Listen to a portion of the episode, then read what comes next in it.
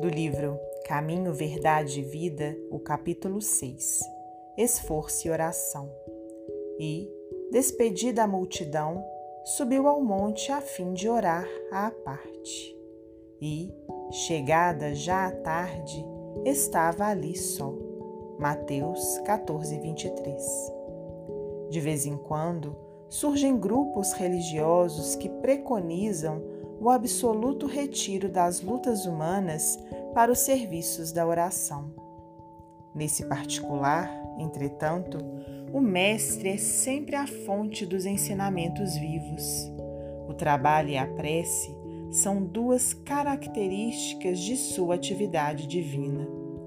Jesus nunca se encerrou à distância das criaturas, com o fim de permanecer em contemplação absoluta dos quadros divinos que lhe iluminavam o coração, mas também cultivou a prece em sua altura celestial.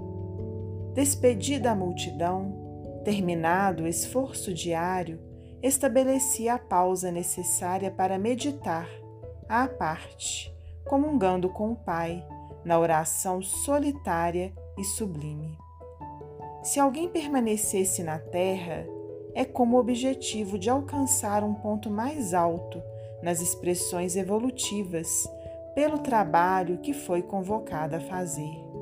E, pela oração, o homem recebe de Deus o auxílio indispensável à satisfação da tarefa.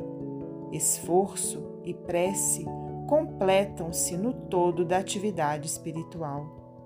A criatura que apenas trabalhasse sem método e sem descanso acabaria desesperada em horrível secura do coração.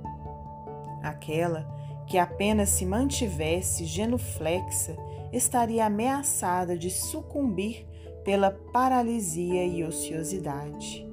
A oração ilumina o trabalho e a ação é como um livro de luz na vida espiritualizada.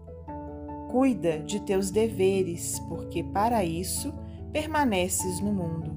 Mas nunca te esqueças desse monte, localizado em teus sentimentos mais nobres, a fim de orares à parte, recordando o Senhor. Emmanuel, Psicografia de Francisco Cândido Xavier.